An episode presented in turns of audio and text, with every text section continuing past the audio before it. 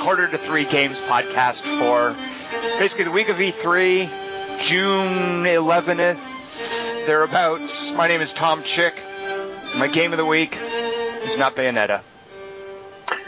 And I'm Jason McMaster, and my game of the week is not Candy Crush Saga. Thank God. I was worried we were going to have to hear more about that silly thing. Oh yes, no, I, I still love it, but no. Uh, Jason McMaster, is it true or false that you are known in certain circles as the Alabama Thor? Um, I don't even know how to respond to that. Um, I'll, you know, I'll say true. Of course it's Why true. not? Uh, at one point in Fast and Furious 6, someone refers to Dwayne Johnson as the Samoan Thor. And I first thought, well, if Dwayne Johnson is the Samoan Thor, Jason McMaster is the Alabama Thor. Well, thank you. I, I like being on an equal footing with Dwayne Johnson and something. I am known, by the way, McMaster, as uh, the Arkansas Blue Beetle. Oh well, I mean, we all knew that. so how was Fast and the Furious Six? I know you're a big fan. Uh, yeah, it's it's uh, you know it's how it's out. You might as well ask how is Fast and Furious five, four, three, two, and one, and the answer is pretty much the same. Yeah. Yeah, yeah. Fair. Uh, so uh, I wanted to uh, quickly before we start apologize to uh, a fellow named David Brevik, who many of us know as the founder of Condor North, which or Condor, which became Blizzard North. They made the first Diablo. Uh, David's had a fairly illustrious career since then. Uh, he has worked variously at, at Turbine, at Flagship. Uh, he is now uh, the head of Gazillionaire Studios, and they've made a nifty little free-to-play action RPG called Marvel Heroes that McMaster and I are going to talk about. Uh, Mr. Brevik was kind enough to actually join us, but I, Tom Chick, completely, Tom Chick, the Arkansas Blue Beetle, completely flubbed the scheduling. Uh, so on this crazy busy week of E3, when Mr. Brevik was like, sure, I'd, I'd love to talk Marvel Heroes with you guys, and he even had a game of the week. I don't know what it was. Uh, we may never find out. I screwed up the scheduling. So apologies to Gazillionaire, to their PR agency, and especially to Mr. Brevik himself, cause, uh, and to you listeners, because instead of now getting uh, valuable insight into the creation of Marvel Heroes, you get to listen to two guys who have played it prattle on about whether or not they like it. so uh, that's what's going on this week with the podcast. Um, so uh, McMaster, let's just get this out of the way right off the bat. What level are you in Marvel Heroes? I am a couple of different levels depending on the hero, but uh, I'm Don't get to add the levels levels. together. Yeah, you do not get to add the levels together. By the way, I'm like uh, I think I'm level four on Hawkeye, which isn't very. very I knew you were. Uh, I just I don't know why I try. Uh, uh, McMaster, ask, ask me what level I am. uh, what level are you, Tom? 19. what do you think of that? Uh, it does kind of invite, so it's a weird approach to, not a weird, it's a different approach to the whole action RPG thing where you normally play one character. Um, it seems like the idea is they want you to jump around amongst different characters. Anytime you're playing, you can press the hotkey is T. You can press the T button, and your character does a little animation, like he or she is is calling in uh, an extraction. Uh, and at that point, you bring in a new character to replace them. So it would be like playing Diablo, and anytime you want, you can swap out, you know, your witch doctor for your barbarian or or whatever. Um, so McMaster, I'm guessing this has played a part as to why your highest level is four. Yeah, I I uh, I've bought a few characters just to kind of mess around with them. So yeah, uh, I've just been kind of doing the first uh, couple of missions with different guys and stuff. Uh, McMaster, would you pour me a little of that? Oh yes, you know I Thanks. would. Uh, except, uh, do you have any ice? Uh, yeah, hold on. I, I don't have my Foley setup going. Let me. uh, how do you even Foley ice? I guess. I think you Foley ice by putting ice in a glass. That's a good point. I don't know why I would think uh, that would be anything else. If I was a Foley artist, that's probably how I would do it. I don't, I don't know. Uh, I've never worked in that field. um, so uh, let's then get down to brass tacks. Okay, McMaster, what characters are you playing? Uh, I've been playing Deadpool, um, Wolverine, Typical. uh, oh, well, who have you been playing? I my level 19 is Jean Grey. Of course. Of course. Uh, let's see. I've also got a um, uh, what is my other? I just neglect my other ones pretty much. Uh, I've dinked around with a little Wolverine. Who's my uh, my main alt? I can't even think of who my main alt is. Oh, it's uh, it's uh, Deadpool, the one you just mentioned, the guy who's got the the knives and the guns. Yes. That's that's Deadpool's superpower. I don't know if you know this. Is that he can use both knives and guns. And he's kind of crazy, so th- that's another superpower. He kind of breaks the fourth wall. Yes. I don't know how I feel about that. And hey, man, you know he's great in Marvel vs. Capcom uh, three. Well, you know, interestingly enough, Bastard, that's my touchstone for a lot of these characters because I'm not into comic books. I've certainly seen the Avengers movie uh, and loved that. But f- for me, that that was the whole thing with playing Jean Grey. Is I looked at the roster and I'm like, well, you know, Captain America, whatever, Iron Man, whatever, you know, these are all movie things. But hey, Jean Grey sure was awesome in uh, Marvel vs. Capcom. That's the character I'm going to play. Couldn't tell you the first thing about her comic book persona. I vaguely remember Famke Janssen playing her in the movies, but for me it was totally all about Marvel vs. Capcom, which is a little odd, isn't it? Yes, yes, it is a little odd. yeah, she's uh she's all over those movies. In fact, what what what are you doing? Well, she does something like she has. I remember there's a finale in one of them where Hugh Jackman has to like do a boss battle against her, and it rips his flesh off, and but they're in love, so it's okay. Well, isn't that pretty much the plot of X Men Three or one of those? I think that's the plot of most of those comics. uh, so yeah, that's not for me. It was totally the touchstone. The touchstone was playing Marvel vs. Capcom, and how if she's got this weird thing where I think if her health gets down to a certain point and her boost meter is built up to a certain point, she can convert into this crazy fiery. Uh, basically, I, it's an I win button where she converts into Phoenix and just sort of kills with fire whoever else is on the screen.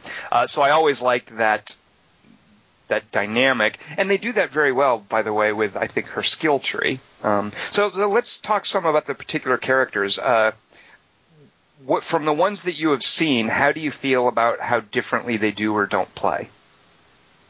You know, um, they. Well, you know, I mean, actually, most of the characters I've been playing ha- do have range, but uh, I mean, I don't know really. Uh, they they they all seem kind of kind of sameish to me, but it's probably just the characters I'm playing. If I mean. Well, it it looks like a lot of what they wanted to do, and I, I again, I'm sorry we couldn't get David here to. I'm sorry I screwed up David being here to talk about their approach. But one of the things that they apparently struggled with, uh, I would I would assume, is how much do you make each character a soloable build, and how much do you let them interact with other characters? Because one of the unique approaches of Marvel Heroes is that it's not structured like a normal action RPG. It's always online because you are always in an MMO type world where everyone else is, is playing at the same time. Hold on, let me put the cat outside. All right, there. Uh, so you're you're running around and, and you're you're beating up on on bad guys, but there are also other players doing it alongside you at the same time. So one of the things I'm surprised about is I don't think. Well, you know, I think there is, but I haven't seen it. I, I wonder, is there a traditional support character? Uh, and I think Captain America, for instance, has a lot of uh, auras, which are buffs that apply to nearby heroes. Um, so I think that, Yeah. but other, otherwise it seems like everyone has to be able to tank, heal, and DPS. I Uh, think uh, I think Storm is listed as uh, a support character. And I've certainly seen a fair number of, of storms around. Yeah. Uh, so they, yeah. So it, it also part of it too is as you get the skill trees at first glance seem fairly small, especially if you're comparing it to something like Diablo or certainly uh, Path of Exile, another great free to play action RPG. Um, but uh, I think the skill tree, there's a lot more to the character build than just the skill tree, of course. Um, any good action RPG also is going to have a, an element of what you do with loot. Um, and so th- that's a big part of how you boost the characters, uh, how they play. There are, and I didn't notice this until later in the game, there are things called artifact slots, um, which every character has two of them. Um, and the artifact slots seem to do some kind of crazy impressive things. Um, so, uh, you know, even though the skill tree looks pretty small, uh, it seems to me like there's still a lot you could do with the characters, and because you're playing different characters, there's a lot of variety in terms of swapping out a- amongst the characters. Um, so, what uh, have you gotten a sense for how? Did you say Wolverine was your main McMaster? Oh no, uh, a Hawkeye. Hawkeye. But uh, yeah. Uh, and do you have a sense for different ways he can play, or I guess at the early levels, if you haven't gotten that far up the into the skill tree, you're probably not seeing much of it. Um, but but do you have a sense for how he might be varied, or how different Hawkeyes might play differently? Yeah, I mean, I can, you can definitely see him as a um, as kind of like partially support uh, range damage because uh, I'm I'm thinking that he gets uh, some crowd control Okay. um, later on, but uh, yeah. Uh, I so uh, Jean Grey. Uh, at this point, I've got her up to level 19. The level cap, I think, is 60, if I'm not mistaken. Uh, every character at level 30 gets an Uber power. Uh, at level 30, I can finally do a Dark Phoenix. I think it's called a Dark Phoenix Tempest or something like that. But uh, most of her Phoenix powers are just, just traditional fiery Phoenix, and I think there's a special Dark Phoenix power that happens. I don't really know what it means, but I, I get it at level 30. Uh, so I'm level 19 out of, out of 60, and at this point, I feel like there are basically, and this is partly how I uh, spent my points. I could have spent the points differently, uh, but I basically have four different ways to play Jean Grey. Uh, four different approaches to any group of enemies. Uh, the default approach is to use a, a, a debuff that I can aim at a cluster of enemies called telepathic lethargy. And it uh, debuffs their attack speed, their movement speed. Um, it creates a little animation around their head so everybody playing can see that they're debuffed.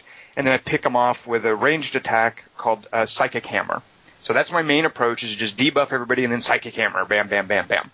One of my other options is that when she gets swarmed, when a bunch of dudes pack around her, I have these debuffs that emanate from her as the center. You know, the telepathic lethargy I can aim somewhere, but uh, I have something called Mind Crush, which stuns people in an, a radius around Jean Grey, and then I follow that up with something called Kinetic Wave, which pushes them back. So that's my other approach is to run into enemies or when I get swarmed is to Mind Crush stun them and then Kinetic Wave to drive them back. Uh, my third approach, and this is dependent on a unique resource that Jean Grey has, a lot of characters have something like this, called Phoenix Power. And normally the way it works is as she gets kills, her reserve of Phoenix Power builds up. It's a lot like, you know, uh, what, Rage in World of Warcraft or, or Fear, you know, it's like an attack boost kind of thing. And it, it builds up, and at any given point, as I'm getting kills, I can press a button to transform into the Phoenix. And she sprouts these crazy fiery wings and it's this elaborate animation of her burning and flying. And at that point, she's this cool standoff. She throws fireballs, basically. Um, and the Phoenix charge gradually drains. So I've got limited time doing that. But as I get more kills, it fills up a little bit. Uh, so if I get in the right groove, I can sustain this Phoenix form for a long time. Uh, and it's a standoff fling fireballs ability. But recently I've been able to fold into Jean Grey's skills a Phoenix charge where she can rush forward in Phoenix power and she does serious damage to anyone in the path of her movement. And furthermore, I can press a key to toggle something called Phoenix Tempest which is an area around her, and it does it's it, this this fire emanates from her, and it does constant damage to anyone standing in the fire. So sort of the fourth way I can play her is convert to Phoenix and then rush into enemies and activate this Tempest, which burns them. So at level 19, as I'm trucking along, I feel like I pretty much have four distinct approaches to any group of enemies. Uh, and it's it's pretty gratifying. I feel like there's a fair amount of variety with just this one character uh, as as I'm going through the content. Well, I mean, Hawkeye's main like close up thing is he kicks and stuns, like knocks mm-hmm. people down. Mm-hmm. So he's like mostly his damage is all ranged, um, but he has like a few different shots that like knock people down or stun or freeze them. So I think the taser.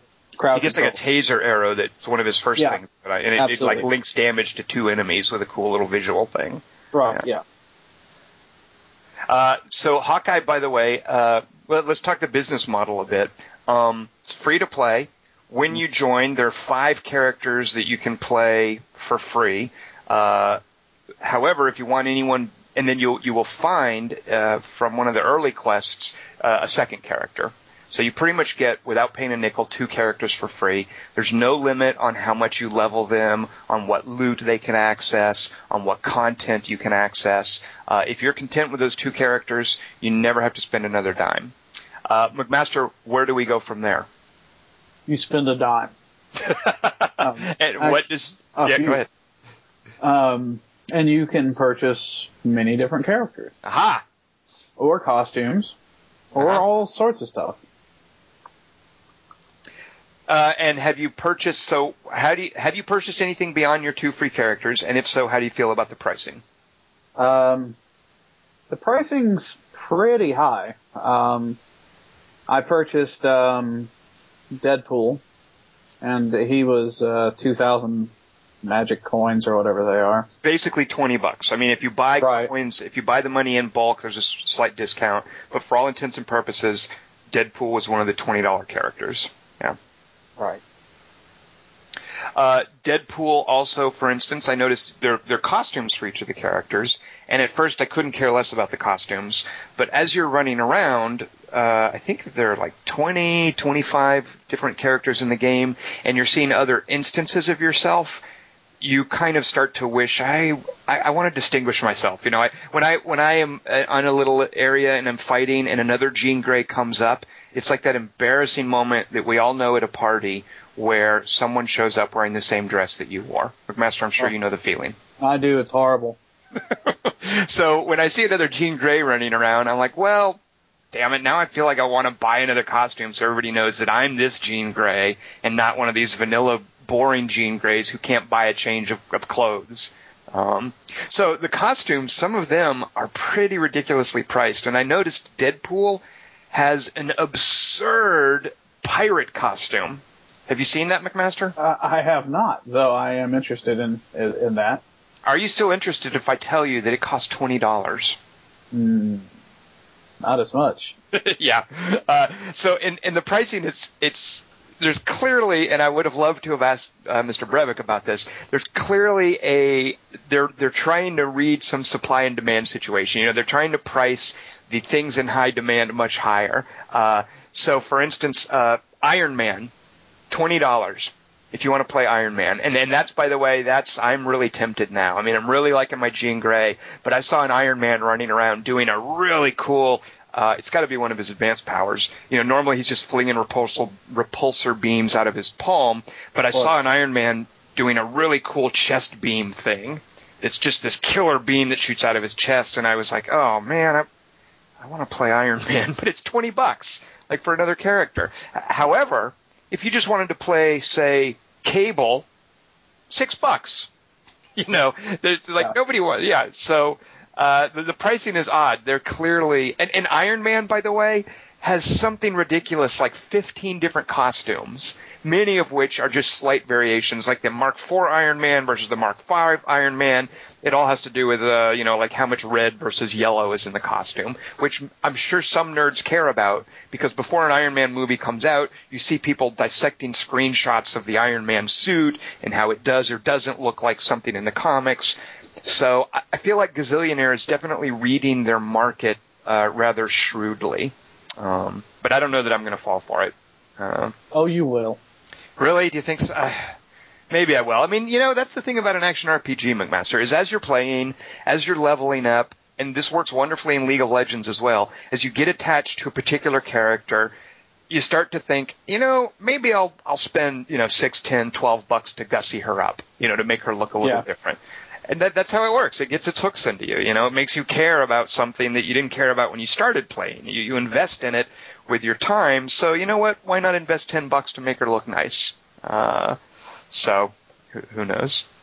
Um, so uh, they've also said, McMaster, that that sometimes you know there, this is a loot-driven game. Uh, you can get characters as in-game drops, supposedly. Uh, yeah, McMaster, was, how many? That's yeah, what I was going to ask about. I was right, well, ask. McMaster, how many of them have you found? So you're out, you're fighting, you're killing things. Uh, how many in-game? How many characters have dropped from uh, as loot for you? None. yeah, exactly as many as I have found. Uh, and I'm sure it's possible, just like I'm sure it's possible to find a legendary item in Diablo 3, um, but it hasn't happened to me. Uh, yes. Yeah. Uh, I I have seen some people playing. They get little icons next to their names, and I'm wondering, are those purchases? Are those like people who bought some special pre-order at GameStop or something? Or do you know what those are, McMaster? Those uh, are, if I'm right, uh, they have founders clubs and stuff for a lot of games. So I think that was like people that purchased the game early via their website or purchase some sort of like founder package. Okay. I think that's what it is. Uh, McMaster, have you messed much with the, uh, so the loot, of course, every character doesn't change your visual appearance, uh, doesn't change your appearance, but every character has, I think, about five or six slots for equipment. Um, have you gotten much of a sense for the loot and crafting system? No, I have not. So also things get dropped in addition to equipment, uh, and as you're playing, of course, you will find equipment for characters that you don't have. Um, Oh yeah. you will also find uh, little bits and baubles that feed into the crafting system. And if I recall correctly, these are things like uh, genomes and isotopes, and they're given these little quasi-scientific names. And you find them at different levels. And you can craft three level ones to make one level two, and then you can craft three level twos together. You know, you mix them together at the crafting dude, who's uh, Right. I think he's he's Ant Man at Stark Tower. Later on, when you're at uh, the X Men mansion, it's um, I think he's named the Forge. Uh, so you go there and you craft three level twos together to make a level three, and then you put three level threes together to make a level four. Um, and what you do with these things, these little scientific bits and baubles that you can combine to upgrade, um, there's a couple things you can do. You can use them to make, uh, for all intents and purposes, potions. Uh, and these will increase your damage, your speed, things like that. Um, and I, as a person who's normally reluctant to use potions, any anytime I play a game where you've got like buff potions, I tend to save them until I'm really going to need them. So I get to the end of the game and I've got about 50 of them stacked up and I've never used them. So I'm trying to break myself of that because they're it, it's really easy in Marvel Heroes to to give yourself a supply of these potions for a damage boost or a speed boost or a survivability boost. Uh, so that's one of the things you can do with the crafting. Another thing you can do uh, with the crafting is um, upgrade your uh, blue items into legendary items. Basically, you can take a nice piece of gear and, and add stats to it and make it better. Alternatively, and this is a power that a vendor unlocks. Uh, real quick to back up for a second, when you get loot you don't want, you can of course sell it for money. But I was convinced for a while, and I changed my tune about this, and I'll get to this in a second, that money wasn't very useful. I, I, I now feel differently. But you can sell it for money, and since I didn't feel that was useful, here's the other thing you can do with loot. You can, I think it's called donate it to a vendor, and this stores up XP for that vendor, and when the vendor levels up, he gives you a new tier of gear or loot or, or abilities that you can do with that vendor. So I've been throwing all my extra loot at the crafting dude because there's also an armor dude uh, and there's a weapon dude that sells you loot directly. But the crafting dude, as you level him up, as you throw all your extra gear, it, as you throw it to him, uh, he unlocks new things you can do with those crafting baubles. Um, so one of the new things you can do with these crafting baubles, I think this comes in at like level three or four, is if you find a really awesome, sweet blue artifact, and at this point I think blue is the highest rarity, for a character you don't have, you can convert it to your character's gear if you level up the uh, crafting dude. So Nice. that's one of the things that I, as I was sitting on this great Captain America shield and a Thor helmet, uh, and thinking, okay, I'm going to buy Thor, I'm going to buy Captain America. And when I finally decided, no, I'm not buying any more characters, I'm just going to play Jean Grey, I was elated to discover that, hey, I can now convert these blue cool items into things that Jean Grey can use by spending some of these scientific, uh, scientifical bits and baubles that, that are part of the crafting system. Uh, so there's that. You can even, by the way, unbind an item. So McMaster, let's say I get, you know, an awesome Jean Grey hat. All right, you- let's say that. Let's say I've got it and I've equipped it, so it's bound to me. So once I grow out of it, you can't have it, McMaster. Sorry. When you start leveling up your own Jean Grey, I can't give you this as a hand me down because it's bound to me. Right? So you're out of luck. You're just going to have to wear whatever little gray hat you can find laying around the open world. Right? That just hurts, man. But yeah, well, you know I guess. Well, McMaster, since you're my buddy, and I would only do this for the Alabama Thor, I now can craft an an unbinding potion, a one time, a one use unbinding token, uh, where I can release this piece of equipment and then I can give it to you. So what do you think of that, McMaster? Oh, that's pretty cool. I mean, I'm probably not going to do it because it's kind of expensive, but theoretically, oh. I could do it. uh, well, I appreciate it anyway. I mean, it's well as they say, McMaster. It is the thought that counts, right? So I get credit for thinking about it. Yeah. Oh yeah, yeah, that's it. Sure. Why not? Uh, the other thing you can finally do, and this this is something that it's it's buried a little deep in the game, and I would hate to think that people would miss this. Um, each character, you know, when you buy an alternate costume, it comes as an equipable item, and each character has a costume slot, and you start with just your default costume item that you put in that slot. This item can be uh, upgraded, and it's a fairly expensive upgrade. Uh, you uh, you have to craft together a bunch of the scientific baubles to I think levels three and four, and when you get the right combination of them, you can basically craft them onto your costume, which determines how your character looks, to add various tiers of upgrades to your character. Now this is a gamble. It's a random roll. It's a bit like, you know, gambling in Diablo or, uh, you know, the Forge in Guild Wars 2 or whatever. You, are never sure what you're going to get, but you throw these, um, these scientific bits, these upgraded scientific bits onto your costume, and it gives you a permanent bonus that's attached to the costume. So for instance, with Jean Grey, uh, there are various tiers of this. The bottom tier of costume upgrade I got was just a damage bonus to all attacks, which was pretty sweet. But then the second tier, a more advanced one that I got, and I'm sticking with this one for now, I might try to swap it out later, is a crazy damage boost to my critical hits.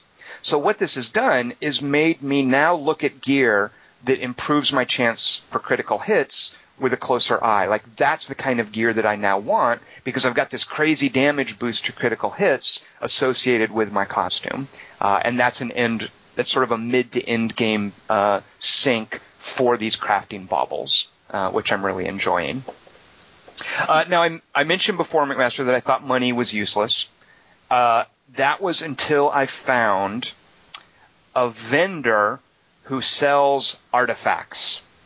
Now, uh, there are artifact slots. Every character has two of them. I found a couple of artifacts that I'd equipped. I've only actually found two, so I've got them both equipped. No big deal. Uh, but however, I recently found in the X-Men mansion, and it's making me wonder if I've missed other ones, someone who sells these artifacts. And they're they're kind of expensive. like right now, since I've just been giving all my gear to the, the vendor to level him up, I've only got five thousand space bucks or credits or whatever they're called. Uh, this vendor at the X-Men mansion sells these crazy artifacts called, I think, Bloodstone totems, and they tend to cost about fifteen thousand. Oh. And they're super expensive, so it's basically three times as much money as I've got now. But I really want them. They give you uh, cool, unique abilities and, and even powers. Like for instance, there's something called a, a Bloodstone Panther totem, and if I equip that in an artifact slot, I can uh, enable. I can. It's a power I can drag to my little power bar. I can get a crazy speed boost for like 30 seconds at a time, and it's on a two-minute cooldown. And it also improves my attack speed. And anybody who's done action RPG math knows that attack speed boosts are, are huge. Um, so I really want that thing. And there's a an artifact that lets you turn invisible for a while. Uh, so so the artifact stuff, which seems like a significant money sink. Uh, is again an, a significant part of the character build. I, I think. Yeah. Uh, I have an artifact now, McMaster. I'd like to tell you about it. It is the Shield Motion Tracker. Oh. What it does, uh, and if you party with me, McMaster, you can't use it, but you can benefit from it. Okay. I can now see uh, enemies on the minimap. They they show up as red dots. So by running around, I can tell easily where the clusters of enemies are. I can see on the minimap much farther than I can see in the game world. And furthermore, here's a cool little bonus it has. This shield motion tracker gives me a, a plus 25% damage bonus when I attack from maximum range.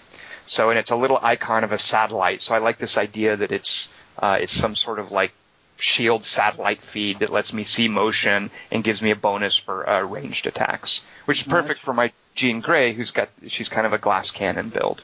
Um, no, no, that's pretty cool. Well, McMaster, it's, it, McMaster, it's bound to me, so I can't loan it to you. I'm sorry. No, whatever, man. uh, have you halfway? Uh, you know what? Here's what I can do for you, McMaster. I recently discovered one of the early things you get during a quest is a, a vendor summoner. You know, it's something like it's a potion you use that summons the vendor. So if you're out in the field and whoops, I'm full of stuff, do I teleport back to Stark Tower or wherever to sell it, or do I keep fighting and just throw away all the grays? Um, instead, I could drink this potion and summon a vendor. I thought this was a consumable because I've seen this in other games. It's a consumable. You use it once. Uh, like most consumables, I've been saving it until I need it, which will probably be never because I'll never use it because I'll always think I'll need it in the future. It's not a consumable. It's it can be used. It has a cooldown of, of of like five minutes or whatever. It can be used repeatedly. Oh. And furthermore, McMaster, when I summon the vendor, you can use her as well. What? So that because I've seen these phantom vendors just hanging around in the middle of the the map somewhere that other players have summoned. And I'm like, why is that vendor there? Oh, somebody used their potion. But again, it's not a potion. It's something you can use repeatedly, just with a five minute cooldown. So McMaster, stick with me, and you'll be able to sell your loot in the field. All right. I mean, it sounds good to me. Yeah. I have something like that kind of in World of Warcraft, but we won't speak of that tonight. Well, yeah, I'm sure we'll get around to that when we talk games of the week. Oh. I'm sure we will now, Mr. Funny. Uh, okay, so McMaster, one of the, uh, how do you feel about the use of the IP? Um, so far so good. I, I don't think they've done anything wrong. Uh, so I, yeah, I mean, uh, they, they actually, uh, have, have a, a pretty good pedigree on the story, if I remember correctly. It was, uh, oh yeah, uh, Brian Benben or whoever wrote the story, right? Yeah, uh, Brian, uh, Michael Bendis. Mm, I'm pretty sure it's Brian Benben. Yeah, the that guy sounds from, good. from HBO's hit series Dream On. Yeah, I think that's it. You're right. right. Uh, describe a, a bit about how they tell the story. They tell the story via uh, animations and cutscenes and through running through levels of the game. Uh, I like the cutscenes. They're cute. Like uh, Yeah. they're they're spirited. It's uh, it, I think they call them motion comics, where it's not traditional animation. They're drawings, and the drawings have depth of field and they shift and stuff, but there's no like Right. lip syncing or uh, I mean, it, it you know it just sort of looks like cute stylized comic book panels. Um, Yeah, uh, they they are called motion comics. Um, there's a specific style to doing them, and yeah, it's it, they're really cool looking. I like them. uh, who is the voice of Nick Fury? I You don't- recognize that? It's not Sam Jackson, is it? no, uh, it's the Arbiter from the Halo games. Oh, it's uh. either I'm gonna. This is so. I feel bad. I I promise. It's either Ernie Hudson, David Keith, or Keith David. I have a hard time just going by voice alone, keeping them straight. I'm Which- to go with uh, Keith David. Okay. it is. who's a Childs from The Thing? Is that him, by the way? Yeah, Okay, yeah, and uh, they live. Uh, right. Yes, exactly. Okay. Yeah. Uh, so uh, I just he's and and the other voices they've got I don't recognize many of them, but uh, you know, good voice work. Um, I Yeah. wish there was more in-game chatter because I always enjoy when Deadpool, you know, chimes in uh, every now and then, but a little too rarely for my taste. Jean Grey will say something. Uh, you'll be playing and you'll hear the thing, you know, say something about time to clobber or whatever. Uh, like all that stuff. I, I, I wish there'd been a little more of that. Um, Sure. because it's a nice bit of flavor.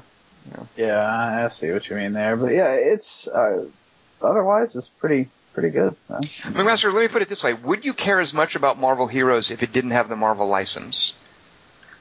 Um, yeah, I think actually it's not too bad. Uh, well, actually, I don't know. That's a weird question because it, it certainly has that um, Ultimate Alliance uh, Yep. fe- feel to it. So uh, it's hard for me to re- to really say. Um, uh, it's a it's a good game, but it, it certainly it feels like a Marvel game. I, I- it, it seems to me that you, there, yeah, the the game design is good, but I'm not sure that I would have stuck with it necessarily long enough without the IP. Like the IP is what got me interested. I liked having to decide, you know, am I going to get Jean Grey? Am I just going to do the free character? Like the fact that there was an IP attached to it was the hook, and it got me interested. Um, and and it's only after that initial hurdle with the hook that I'm starting to really dig into the game design and appreciate what they're doing. But if I'd been told there was a free to play action RPG, you know, I had a hard enough time with Path of Exile, which is a really good game, Yeah. um, but it does have a, a the the genericness of it is a bit of an obstacle to me. Um, Yeah. And I've powered through that, and I really appreciate their unique selling points as a free to play action RPG. Um, but I don't feel that I ever would have played Marvel Heroes if it didn't have the IP. Um, so I, for, for me, it's a huge part of it. Uh, I'm enjoying it, but I, I do feel, and I think this is where we agree, McMaster, that even if it didn't have the IP as a game design, it would still be every bit as good. Um, yes. um, uh, so uh, there's that. Uh, have you? So the end game, which is, is something neither of us has, has experienced yet. Uh, you know, I'm level 19 out of 60. I haven't even gotten my main power. Uh, in the storyline, I think there's something like I want to say 12 chapters, and I'm on chapter 8, so there's more content there. Uh, I've noticed these terminals in all of the town hubs, or both of the town hubs. I've only seen two. I don't know if there are more for daily missions. Uh, and I think there might even be like weekly missions and they're colored missions. And I've gone there and I've looked at them, but they require something called a cosmic key. McMaster, Oh. do you know how I can get a cosmic key? Um, a Cosmic Superstore. How many space is it going to cost me space bucks or real world money? If it's real world money, McMaster, I'm going to flip this table right now. It's. I don't. I don't know. Is it real world money? I don't know. I'm worried. I'm a little worried. Uh, Well, it- it's. You're afraid it's going to be like one of those things like in Guild Wars 2, the uh, the amazing cannot manage to ever find a Lions Art uh, key. oh, well, you you get know, those here's- chests over the Black Lion Trading Company or whatever it is. Well, the thing about the, the thing that I found about those Black Lion keys and the chests is that what's inside there is has no gameplay implication. It's all goofy little Right. cosmetic stuff. So I don't mind finding those and not having keys. If, however, and this is something I definitely wanted to ask Mr. Brevik about, and I would have, I, I feel like an idiot for having not looked into it because I thought Mr. Brevik would be here and I could ask him, but I screwed that up. If they're locking the end game behind micropayments, I, I am going to flip this table right now. Uh, if, however, it's just something that you have to grind, I'm okay with that. I'm totally okay with that. Uh, like I, I feel like at this point, you, you know, you can jump in with a free to play character. If you're happy with that and the first character you randomly unlock, this game is never going to ask you for a nickel. It's every bit as generous as Path of Exile, which is another great free to play action RPG that you can play without feeling like you're required to pay money. If the idea is that they're going to get me attached to Jean Grey and I'm going to reach the end of the story and get into that end game and then they're going to start making me pay for cosmic keys, uh, it's going to sap a lot of goodwill. Uh, so I'm hoping that's not what's going to happen.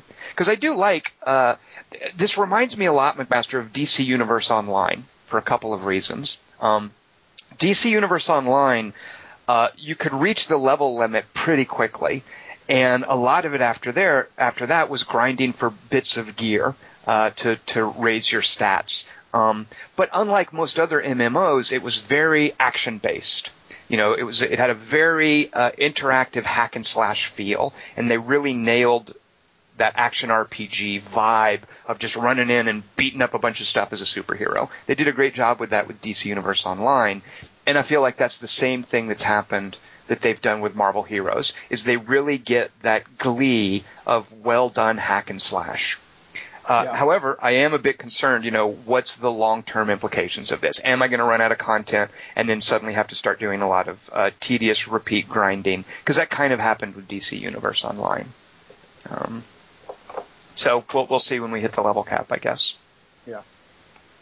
Uh, McMaster, let's see. I am disappointed, and this has to do with the IP, that you and I can't do uh, an Aquaman and Robin team up. Yeah, yeah. I, I think I think that's the biggest disappointment of all.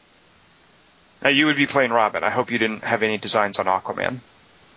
Trust me, I'll take Robin. Uh, all right. So, uh, have you done any of these crazy boss battles yet? So you have uh, you're running around the open world and you're doing your quests. And when you go into a boss battle for a story quest, you enter an instance, and it will group you with other people. So you and other people beat up on the boss. Uh, you know, a small group of people. However, they also do these crazy uh, open world events, which is a bit like Guild Wars, a bit like Defiance, uh, bit like Rifts. The idea is that here's an open world where everybody's running around, and every now and then an event pops up, and it draws everyone to it. We've got a crazy battle. So the first one that most players will see is there's a, a dockyard area, and Venom gets loose and runs around. So you'll just be on your way to a mission, like one of your story missions is to find a base in the dockyard, whatever. You're, you're looking for it, and you're killing dudes, and you get an alert. Hey, look, Venom is over here. And there's a little icon pointing off to your screen, pointing you to the direction of Venom and you're like, oh, you know what? I, I have time. I can go kill Venom. I'm going to go this way. So you follow the little icon. McMaster, have you done this yet? No, I have not. This okay. sounds awesome, though. So exactly. So you think I'm going to go fight? You know, Venom is there. I'm going to have other people helping me. I can take him. I'm going to go fight him. He's probably got some awesome drop. Every, every, by the way, every boss drops a medallion, which is a unique piece of loot. Your character has one medallion slot, uh, and it gives you some unique boss-related power. Uh, early on, you fight Green Goblin, uh, and he's like farting poison gas everywhere. I think that's his superpower. So the medallion that he drops gives you a chance to like squirt out a bunch of poison gas when you get hit. Like 5% chance, and that's the Green Goblin medallion. Uh, so if you want that for your character, fight Green Goblin, you get that. So that's part of my thinking with Venom. Is, oh, I, I can go fight Venom. I, I want to get his medallion, see what he drops. So you run over there, and as you're getting closer, you might notice your frame rate start to stutter a little bit as you draw near to Venom, who has freaking 50 characters on screen. Maybe 30 of them are Hawkeye attacking Venom. Your frame rate grinds to a halt. You can't see what you're shooting at. Crazy effects everywhere. He's infecting dead bodies and they come up as symbiote zombies and they're all over the place. It's just, it, it's ludicrous. It is freaking ludicrous. Uh, if I was like a melee character, I would not begin to know how to get in there and punch something. I'm just holding down the attack button, hoping that I'm aiming in the general direction. You can see his hit point bar at the very top of the screen if you've maybe if you're mousing over him. You can see it t- going down like it like like millimeters at a time, not even millimeters, like inches of a pixel at a time. You're shaving it down and you're sitting there. Sometimes you die and people will resurrect you. It's just ridiculous. Like I appreciate what they're going for. But that first Venom battle is it's it's one of the most absurd things I've ever seen. You know, 30 Hawkeyes, 10 things, uh, and then the rest of us just plugging away at Venom, and he'll do his web swinging animation and move over a screen, and it's like this this crazy tide of superhero polygons sort of flow over to the other screen.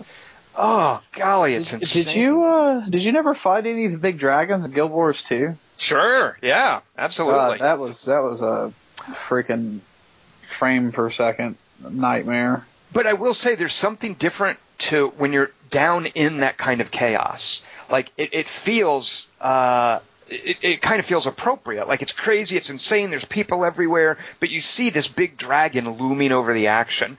From this top-down view, where everything, like I had no idea where to aim, and there were just way too many people glommed onto Venom. Uh, uh, so I, I, think it's it's partly a matter of perspective, but it's also partly a matter of it was opening weekend. I, I say opening weekend; it's like a movie. Uh, it was the launch weekend. It's a free to play game. I think there were just so many people in the area.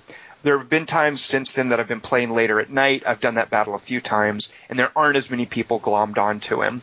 Um, but yeah, you know what? It's very much like some of those crazy events in Guild Wars. Guild Wars had a uh, a weekend where you go to this island and you fight these giant crabs. Uh, and they, they also coincided that weekend event with a free to play weekend. So that that to me, McMaster was the that that was the ludicrous end of that spectrum of, of group event of public events. Um, so yeah, Guild Wars has done stuff like that. I, I guess you're right. Uh, so uh, I killed Venom. Uh, got the Venom medallion, um, but it was just ridiculous. There are some later times in the game where I feel some of the other public events are, are better done. It's not, hey, everybody run and, and focus fire on this one dude. There's one once you get to the X-Men mansion.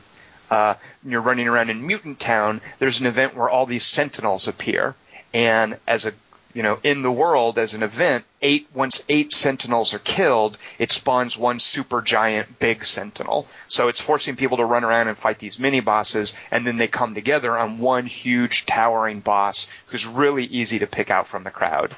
Uh, I feel like that's a much better instance of their their kind of events that they've done. Um, uh, any technical issues, McMaster? Um, no, actually, it's been pretty right. smooth so far. How about you? Yeah, I'm jealous. So, uh, I've got two main computers that I use here at the house. Uh, on one of the computers, which is at the lower end of the re- the system requirements, it definitely exceeds them, but it's the lower end. Uh, it's just unplayable for me. Like the frame rate is just really bad. Uh, on my nice sort of higher end system, it runs well, but I, I frequently get as I'm playing, it feels almost like a memory leak or something. Uh, the, it'll start to stutter and the sound will break up and crackle and I can see when it's coming, and then it'll just completely lock up.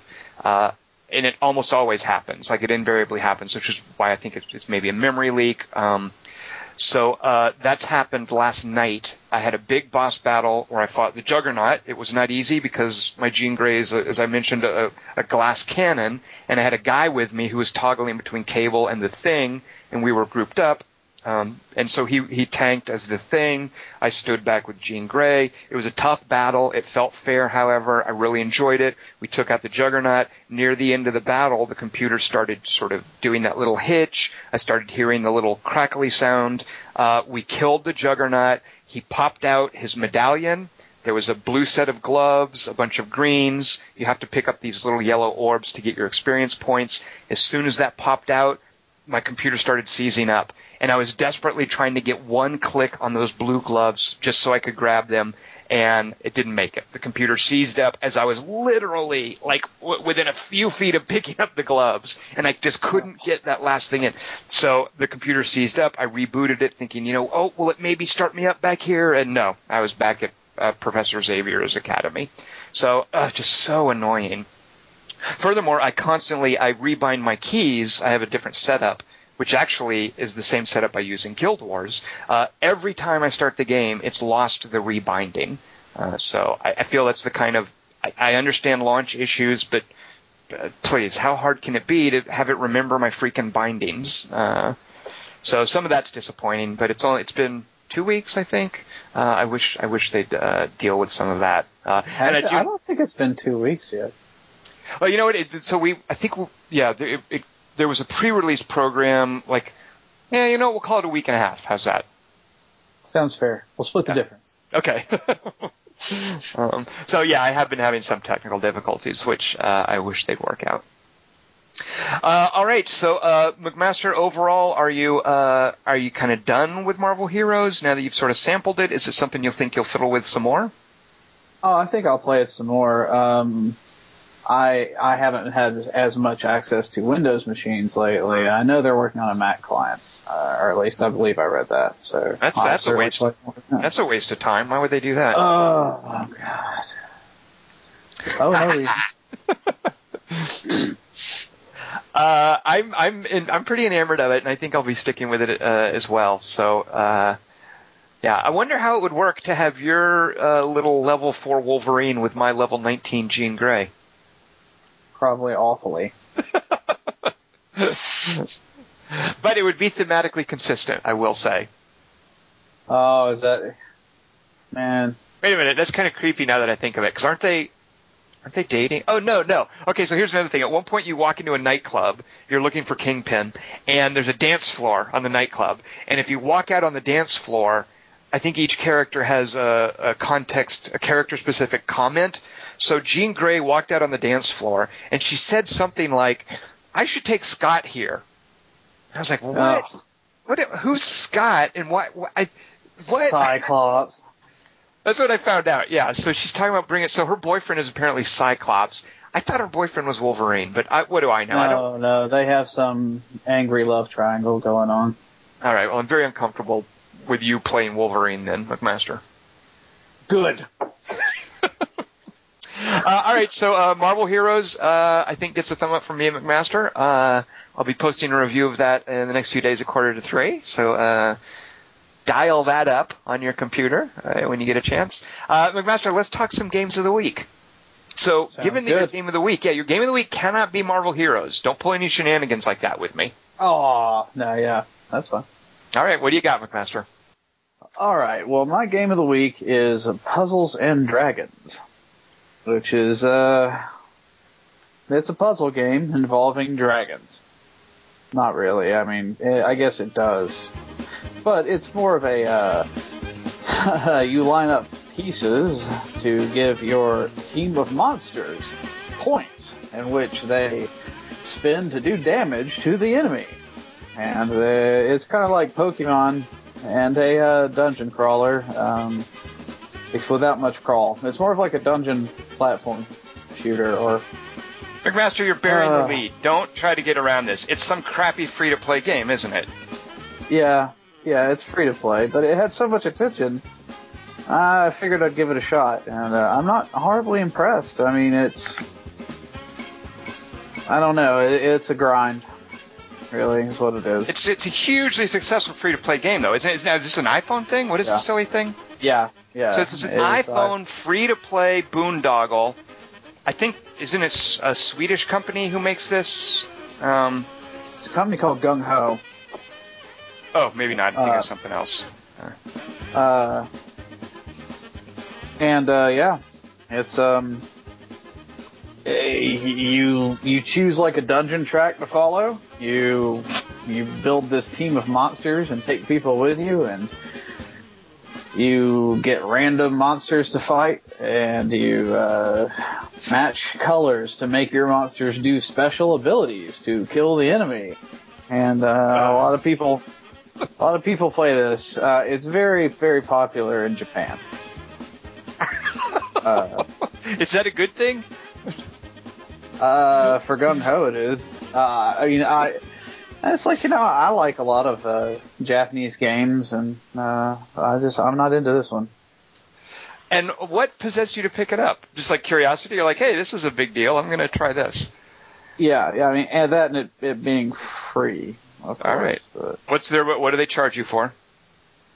Like, what's their Uh, they charge you for all sorts of stuff. Like you can buy, you know, you have like a certain amount of stamina. It's one of those, you know, you use stamina to, Oh, to do, do actions things. every day? Oh God. Oh. yeah, and they build up like you get one every 20 minutes or something. Of course, of course you can, uh, you know, make that a little faster if you like via your pocketbook. Mm-hmm. Uh, McMaster, Right. is this game better or worse than Sorority Life? Wow. Um, I would say it's better than sorority life. All right, so it's got that going for it. I mean, it's like I don't know. It, it, at first, it looks like something like Candy Crush or, or what's the original, the the one. Um, Warhammer Quest. Beju- yeah, yeah, that uh, Bejeweled. oh, right. Um, but you you arrange all of your pieces. You don't just swap pieces. Uh, so I guess you're trying to make all these complex arrangements. It just kind of doesn't work for me, though. I don't know. McMaster, what level are you in Puzzles and Dragons? think rank 10, I think. So, McMaster, you are higher level in Puzzle and Dragons than you are in Marvel Heroes. Uh, I have a lot more access to my phone when I'm bored than I do my computer when I'm bored. Fair enough. Fair enough. uh, all right, Puzzle and Dragons, McMaster. What would you give it on a seven to nine scale?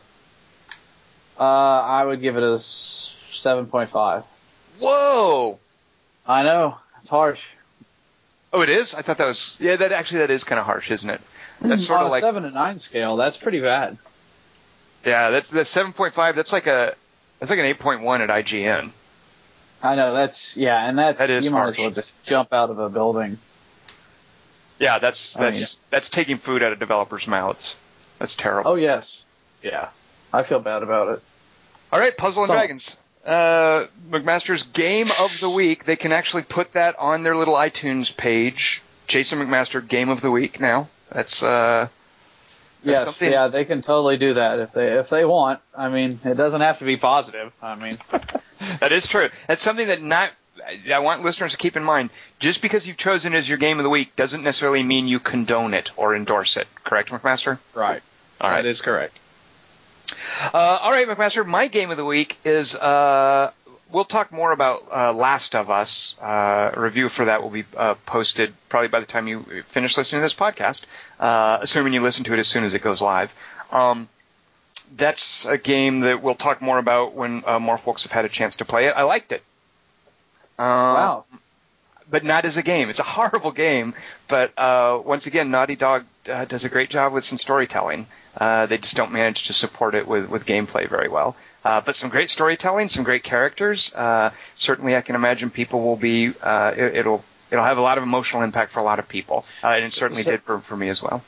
So, which is more enjoyable, Uncharted Three, or that one?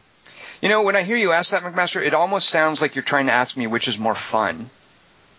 I I, I am. You're Without, just you're using yeah. a different word. You're trying to trick me. Did it work?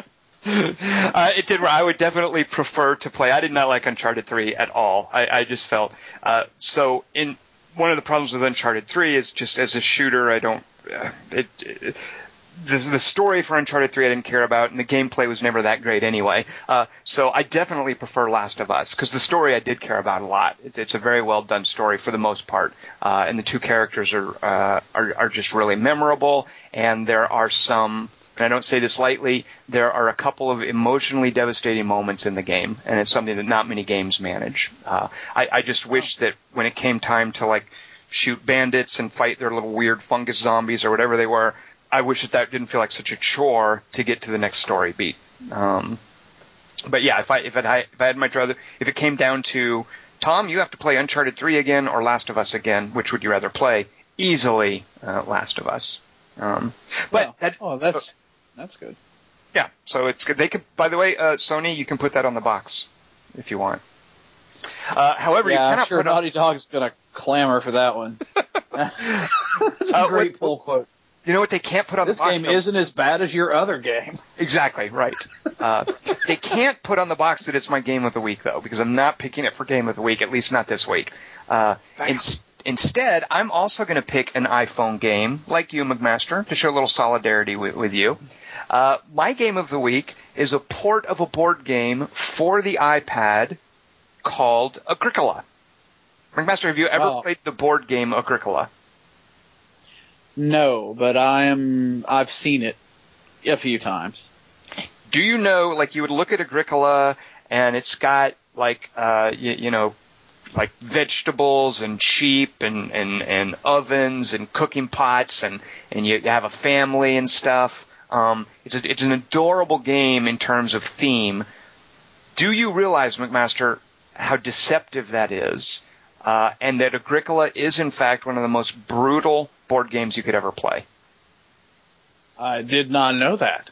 I just want to warn you going in. What looks like a cute little game, it's instead a game. It's it's brutally punishing. It's about starvation. It's about not having enough reed to make a roof for your house. It's about having you know, waiting too late to plant, to plant crops, so your family has to go begging in the streets. It's about you don't have enough wood to build fences to keep enough cows, so you have to slaughter some of them and, and eat them rather than let them roam free. Um, Agricola is is brutal. Uh, the developer is a guy named Uwe Rosenberg, who uh, it's a huge success, of course, for him and the company that published it. He also made another relatively brutal game called Le Havre, which is about a harbor town and running businesses. Le Havre is nowhere near as brutal as Agricola.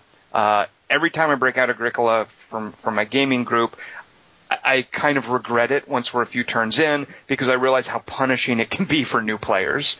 Uh, they think, oh look, you know, little pigs and sheeps, and I'm making a pasture. But then their family is starving to death, and they they don't have anything they can do to help themselves, and they they're reduced to day laboring or going to the fishing hole to get meager scraps of food and Uh, so now you can experience that brutality on your iPhone. And it's even more deceptively cute on the iPhone because there's all these little adorable animations of a creek and, and the little cow's ta- tails wag and, and whatnot, and the little sheep will bleat, and there's a different icon for each of your family members. You know, in the board game, the family members are just uh, little round uh, wooden uh, pucks, basically. But now they've got little pictures. You can customize the different pictures for your family members, and uh, it's it's just a the presentation is just insufferably cute, and I mean that in a good way. You can also toggle uh, an option to just make it more functional if you want. Um, but uh, as far as that cuteness, that's there. Uh, if if that's what you're looking for, uh, it's still a brutally difficult game, of course. Uh, one of the things I love about the iPad version, in addition to how functional you can make it, um, is I'd forgotten how difficult the setup can be for Agricola. You know, lots of little pieces, lots of resources. Uh, there's several different boards. Um, I'm again just reminded how a good board game port, and that's definitely what this Agricola port is, how it lets you appreciate a game without the complicated setup time, without having to round up a bunch of friends to play. Uh, so uh, this is from Playdek. Uh, if you are acquainted with their previous games, you know that they put a lot of care and attention into their ports. They did Ascension. Uh, since Ascension, they've done Summoner Wars and, and another uh, card game called Nightfall. Uh, I really think they've outdone themselves with this port of Agricola. It, it's just gorgeous and functional, uh, both at once, and I, I, really appreciate that. That said, Agricola is a game with a lot of little exceptions to the rules based on these occupation improvement cards. Like when you sit down to play Agricola once, it, it might be completely different from the last time you played because you'll have different occupations and improvements. And these little cards are just crazy little rule tweaks. Le Havre had something similar, by the way. Uh, crazy little rule tweaks that make that, that make you play different ways. And one of the difficult things about playing the board game and playing this port is how frequently you need to check your cards. Like I'm constantly having to look back to see what what does the what does the Dove House do? What does the uh, what does the Mayor card do? Uh, what does this Dybbuk stick do for me? Because you end up you start out with a huge hand of these, and you, you end up only playing a few of them. So I'm constantly forgetting. I'm constantly having to go over to the screen my, where my farm is and click on each of these cards that I've played to see what they do. Uh, one of the things I love is that when you first start someone out playing Agricola, you deal them a bunch of these cards just randomly. And you're like, okay, here's what you've got. Seven improvements, seven occupations. Here are 14 crazy rule tweaks you may or may not use. Go. And a lot of times you can't get a synergy going or you don't appreciate the mechanics enough. And so you're kind of undone before you even begin by all these crazy cards. Uh, the way I think you're supposed to play Agricola, and this is supported in the iPad version, which I really appreciate, is with this draft dynamic where you get 17 of these, 14 of these cards, seven improvements, seven occupations, and you do a draft mechanic where you pick one of each and then you pass them to the left. And so you're given six new cards and you pick some of those. So you're basically winnowing down in this pregame uh, segment which crazy cards you get, which crazy rule tweaks you want to go for. Um, and I feel it adds a lot to Agricola to play that way, and I love that you can do that in this iPad version. Um, it does, of course, support online play. Uh, I haven't been able to try that yet because the game hasn't isn't live until uh, I think Thursday, June 13th. I think. Um, so I haven't seen that yet, but given Playdek's record with Ascension, Summoner Wars, and Nightfall, uh, I suspect they've probably done a very good job of supporting the, the online play.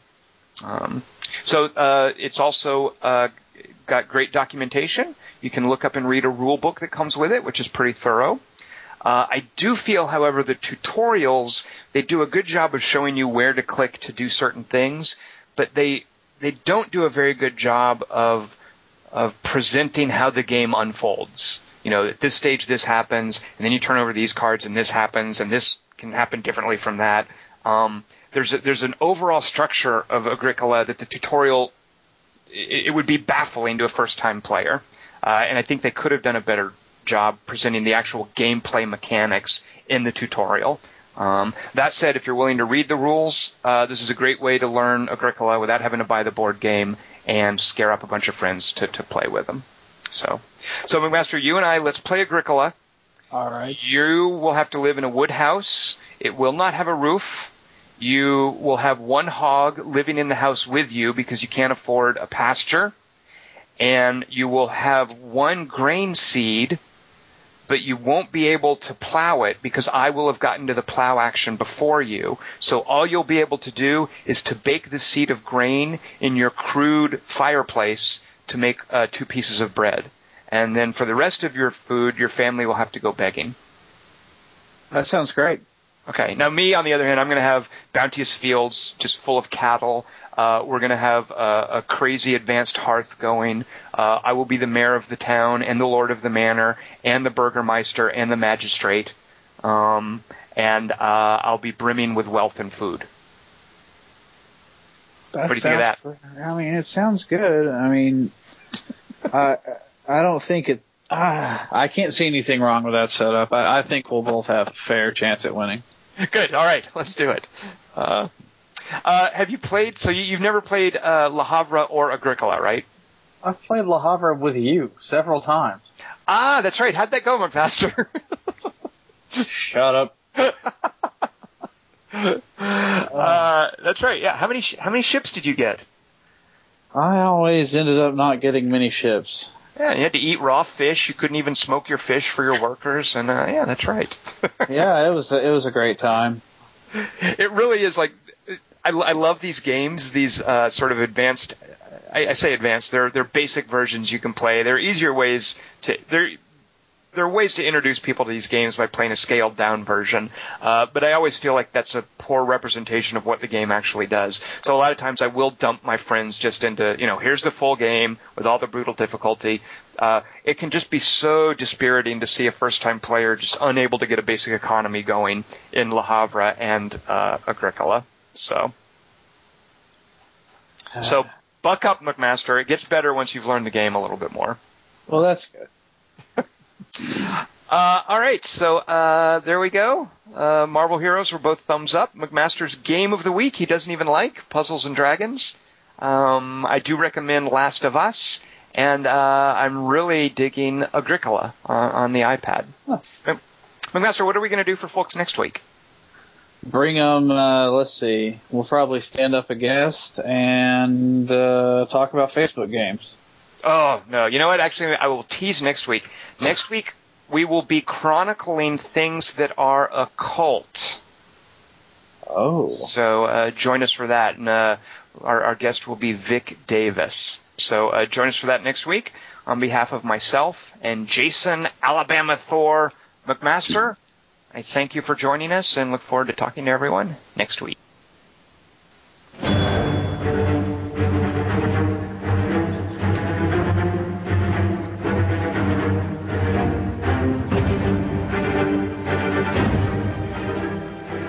name the music, McMaster. Uh, is it Thor? well, keep going. You've named one fifth, actually one fifth, I don't know. You've named a portion of the music. Yeah. Uh, the Avengers theme? Yes! McMaster, you win. Oh. I, I have to say, as much as I love the movie, I feel that this music is so it's such throwaway, forgettable theme. Like who can hum the Avengers theme? Yeah, uh, yeah. Remember this part, pretty... Professor? This oh, this is my jam.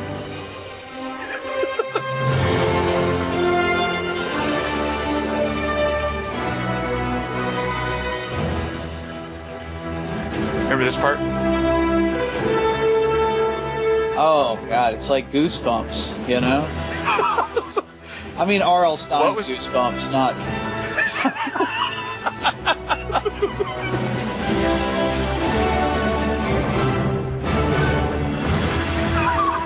that sounds like something from the A Team.